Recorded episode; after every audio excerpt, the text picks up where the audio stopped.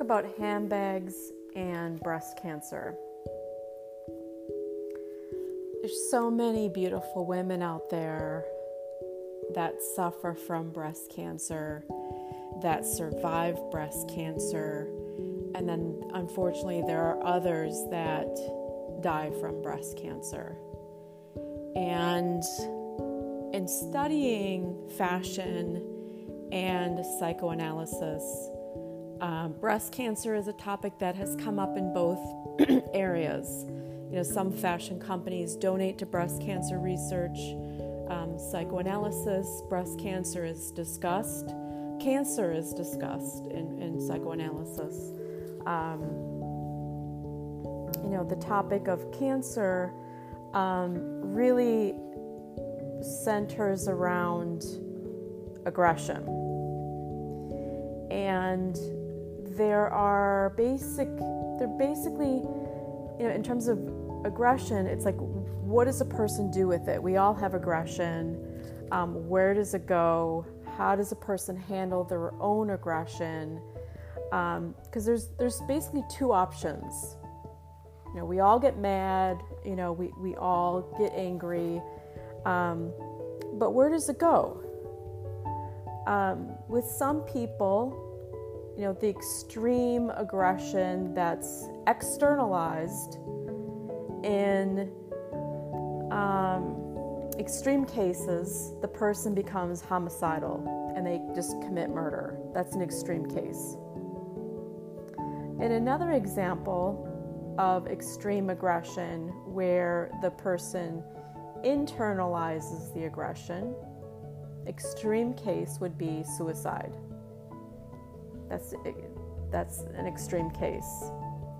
So you know somewhere in the middle of that is your average person. Um, you know some people you know learn how to communicate effectively and express their frustration and talk about you know what's bothering them and you know they just they they express it so they're they're not you know like the extreme cases they just they they talk it through, which is very healthy. Um, they're discharging their aggression, which is very good. Um, and with ag- aggression, um, especially with cancer patients, one of the, the topics that comes up is helplessness and hopelessness. Those are the two topics that, that seem to come up with people that just, general people that are suffering or dying from cancer. They feel helpless and hopeless, and they can't seem to find hope or help. You know, I know that people go through chemotherapy, but, you know, n- not too many people talk about the mind and how the mind really has a very strong effect on the body. And what we feed the mind, you know, can control the body. And so if you are feeding the mind kindness and love and you're treating yourself with you know i'm strong i'm positive i am i look good you know, that's you're feeding your body those thoughts. If you're feeding your mind, God, I'm awful, I look fat, gosh, my skin is broken out, my hair looks dry, you know, that's criticizing your body, that's cutting your body down.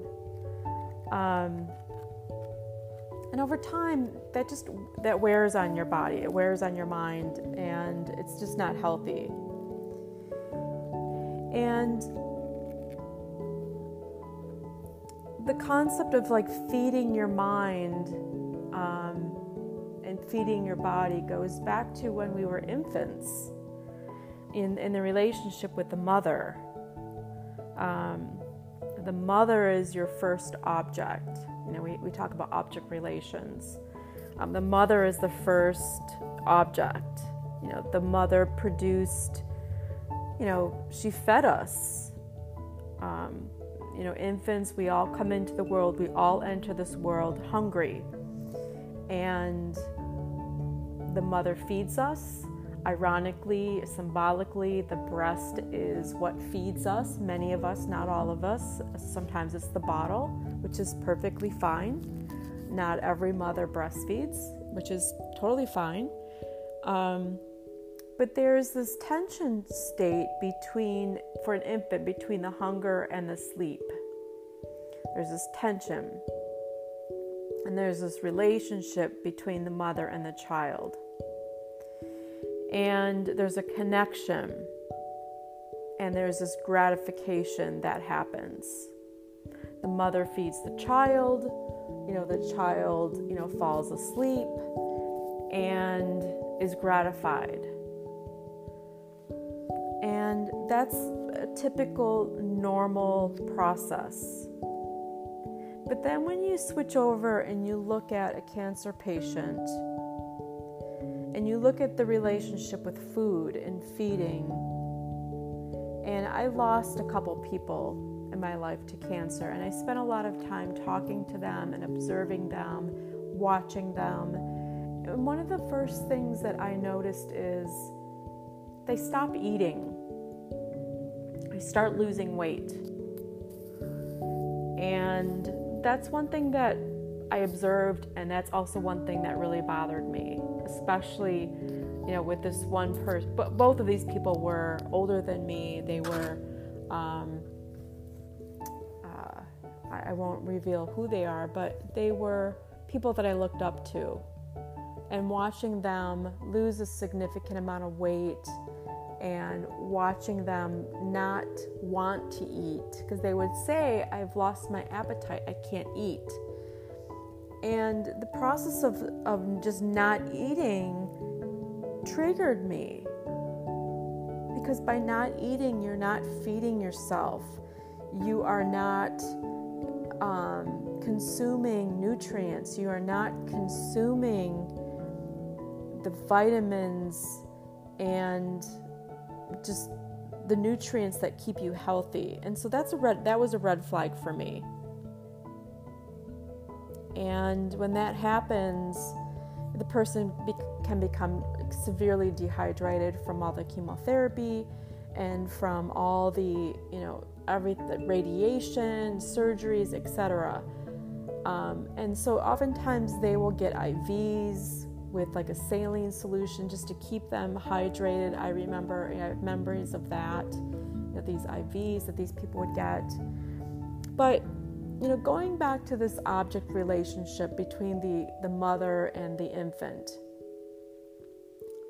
there's also a symbolic relationship between internally between the person and the cancer. Okay? The cancer is basically kind of symbolically feeding on the person. I remember when I took honors biology, that's when one of um, the people that I, that I lost to cancer, I was taking honors biology in, in high school, and you know, I was studying the cell at that point in time, and I was studying, it was called the Golgi apparatus and the lymphocytes and the leuk, I, I don't remember all the terms, but I remember asking the doctor, the cancer doctor, that this person, I went to these classes. I was very young, I was a teenager, and I remember asking the cancer doctor, like, you know, does the cancer cell have like the Golgi apparatus? Does it have all the components of a healthy cell? And the doctor said to me, no. And explained to me that if you were to take like a soap, like a dishwashing soap. Pour it into the sink, turn on the water, and you watch all these bubbles form and grow and expand. And all these bubbles are empty. That's what cancer is like. And this cancer doctor explained it to me. I was young, I was 17 and I was just trying to understand and I you know and so that was his analogy of explaining what cancer was or is to for me as as a child. I was a kid. I wasn't even a full adult yet. And so the visualization of bubbles that are expanding like dishwashing soap stuck with me. And it's this relationship of these bubbles you know, empty cells to the person. It's the tumor and the host. The host is the body, the host is the person. And they're not supposed to get along. They're enemies. And one of the interesting things that happened to me, this was the second person that had cancer. The first, I remember the first time they called me and told me they had cancer and they were going through all this radiation and the cancer was growing and it was really or- awful and i don't know why i said this to this person but i just said it. And I, I told this person i said you know what? I said I, I i i have a solution for you. And this person was like you have a solution for my cancer? And i said yeah I have a solution. This is what I think you should do. This is what I think you should do. And I was just using my intuition. I didn't, you know, this was just my gut feeling. I told this person that I thought that they should apologize. That's what came out of my mouth. when they told me that they were they just were diagnosed with cancer and they were going through radiation and you know this was the first time they were diagnosed and my reaction was you need to apologize. And this person asked me, to who? Like, like who, who do I need to apologize to? And I said, I don't know. It's not my business. But you need to apologize, just not even to the person or to the people. Just look back and reflect on your life, on everything that you've done wrong, everything that you've said, people that you've hurt, mistakes that you've made, everything. Just one huge cancer bucket. And just apologize. And really fucking mean it. And just apologize to the universe. And say, I'm really sorry, but mean it. And in that moment, apologize to each person. I don't mean picking up the phone and you know and calling every single person.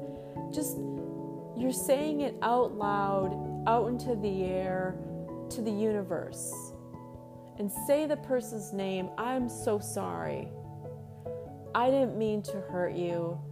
But also, I told this person to apologize to yourself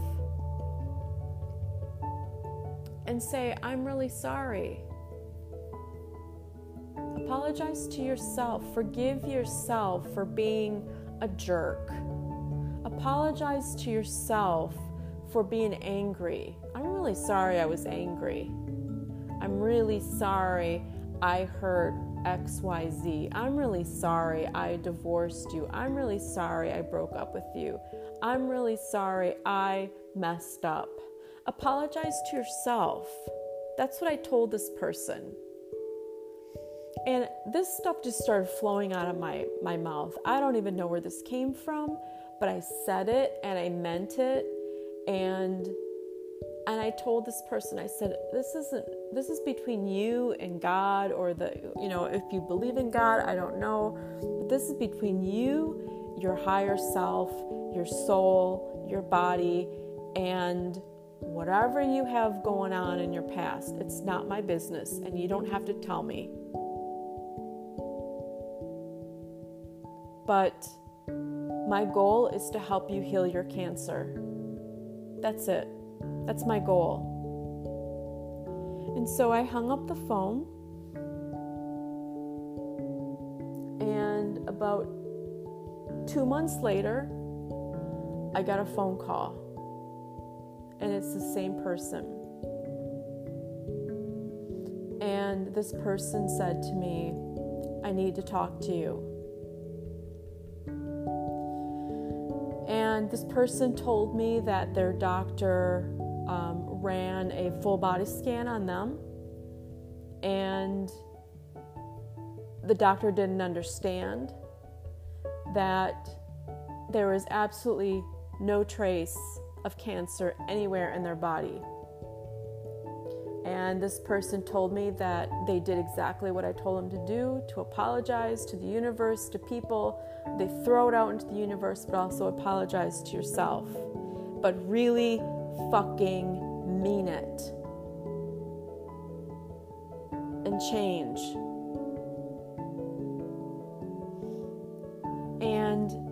Told him, I said, but you gotta keep doing it.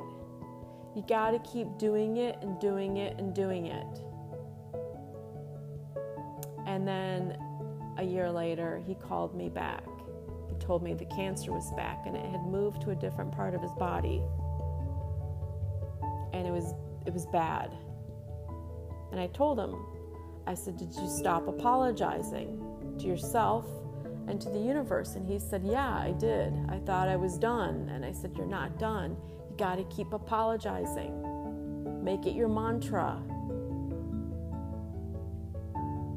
And so, for I want to say two years, he suffered with cancer, but he kept apologizing and he kept, it was the same pattern. And he called me up one day and he said, My doctor said it's a miracle. The cancer's gone. And he had cancer four times. And the three cancers were cured. The fourth time it came back, it went to his brain. And he couldn't think straight and he couldn't remember and he, he had struggled, he really struggled with putting together sentences. And he passed away. But I feel like it gave him more time And I feel like it could have cured him if he would have kept up the mantra of apologizing. Because when you live to be a certain age, the older we get, the more destructive. Not, not more destructive, I take that back. Some people, I mean, if you're 20 years old, most people haven't really done much, they haven't really accomplished much. They haven't made a lot of mistakes. But when you're 40, 50, 70, 80, you've just done a lot more. You've made a lot more mistakes. You've caused a lot more problems. And so I think that the older you are, the more apologizing you have to do. Especially not necessarily to other people, but I think when you apologize and you say, I'm sorry, it's really about yourself. You're releasing yourself. You're releasing that feeling of helplessness and hopelessness, and you're surrendering to a higher power. And you're forgiving yourself. I mean, we hold a lot of our emotions. Sometimes we hold them, you know, in unconscious, you know, sometimes it's conscious, depending on the person and where they're at. But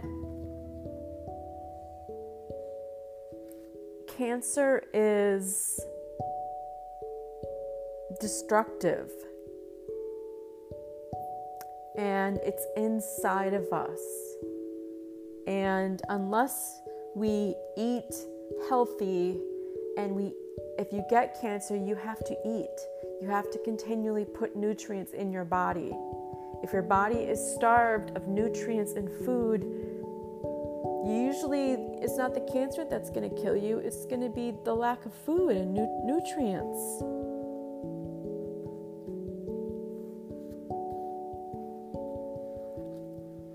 there's a big emotional aspect to cancer.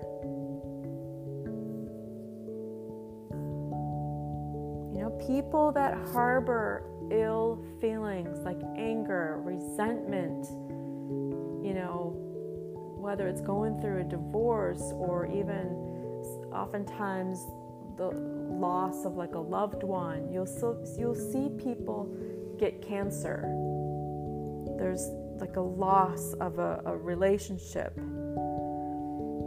there's a separation. And this can cause depression in the person. And this can be healed. I believe this can be healed. But the person has to really focus on healing not only their body, but their mind. Cancer, doctors don't ever focus on healing the mind. They only focus on, you know, the chemotherapy, and the radiation, and the we got to give them an IV. Well, I saw people go through all of that and they still died. But I did see progress in treating the mind and apologizing. I'm so sorry. I, you know, I made a mistake. I'm so sorry. I did this, or, you know, I'm really sorry. I forgive myself.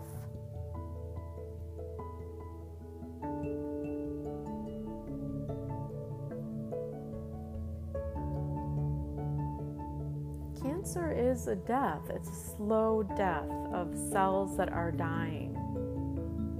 But we're, we are manifesting that in our own body.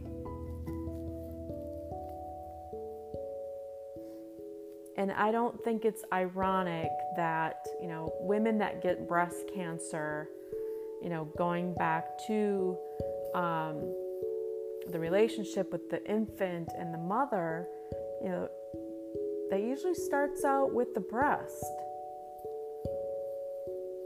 So there's a symbolism of breastfeeding, breast cancer, and the symbolism of the infant and the mother. So, women that get breast cancer,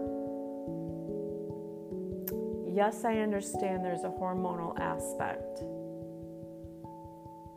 But I also understand and I know that we repress a lot of our negative emotions like anger um, and hopelessness and helplessness. And so, if you have a woman that is, you know, maybe perhaps she has a bad relationship with her own mother and it's manifesting in her own breast,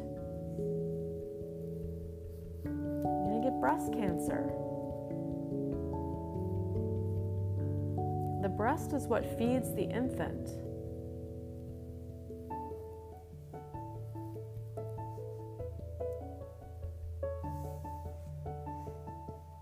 Something to think about. You heal the relationship, you heal the mind, you can heal the body.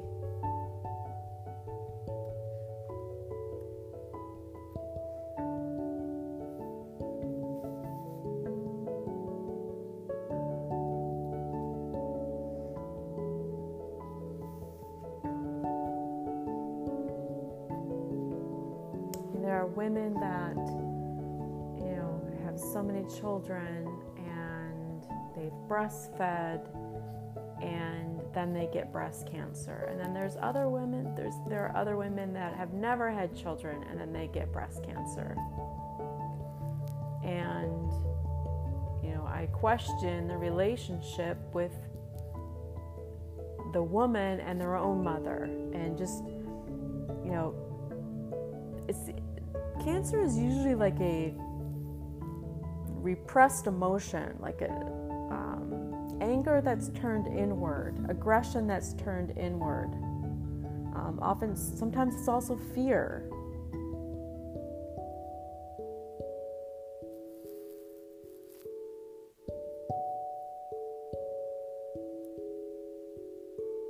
You know, it's difficult. Sometimes it's loss. If a person loses, you know, a relative and they're angry and they're grieving, it's not uncommon to see, you know, cancer creep up from the survivor, someone in the family that gets cancer. There's a loss.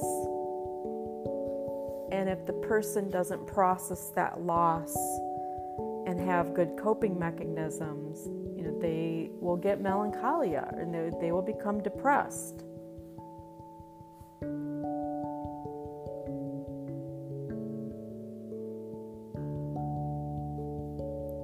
So, when we don't discharge our emotions and talk about it and process it, and you know, we become sick. And I think there's a lot of women, especially you know, stay at home moms, they don't get the support that they really need. And that is a huge problem in society and across the whole globe. These women that are stay at home moms, they're nurturing, they're caring for their children, but they don't, they themselves don't have the emotional support. You know, they may have friends who they can call up and chit chat with, but it's not enough sometimes.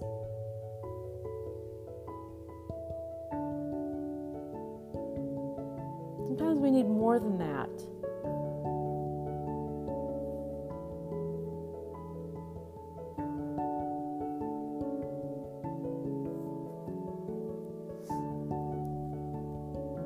Stress and the hormonal system can wreak havoc in our bodies. Cancer is a psychosomatic disease that will kill you. And it's a link between our emotions, our hormones, and our immune system.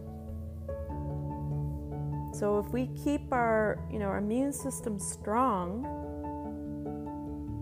and our hormones in check and we keep our emotions, you know, we make sure that we're discharging and not repressing any aggression, we'll be in a healthier state.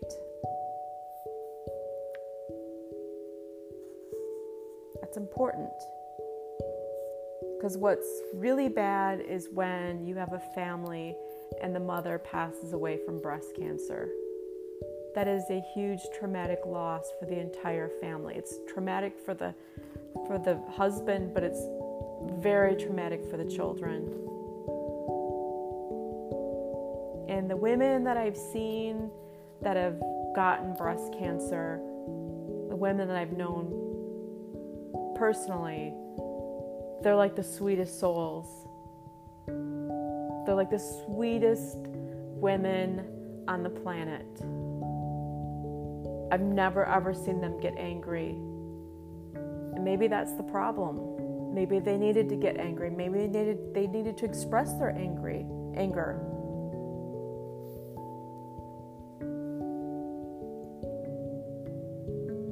Maybe they needed to like shout from the rooftops that I'm angry.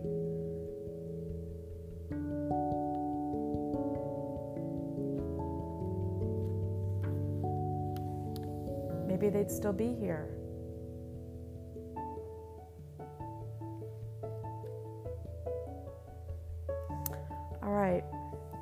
Next time.